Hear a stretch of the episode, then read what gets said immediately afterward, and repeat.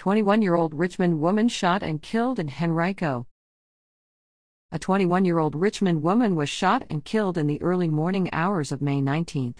It happened in the 3400 block of Howard Road, near Ratcliffe Elementary School, at about 3:40 a.m.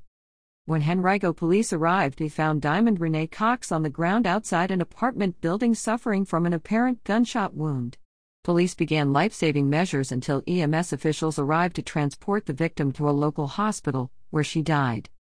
Anyone with information about the shooting is asked to contact DET.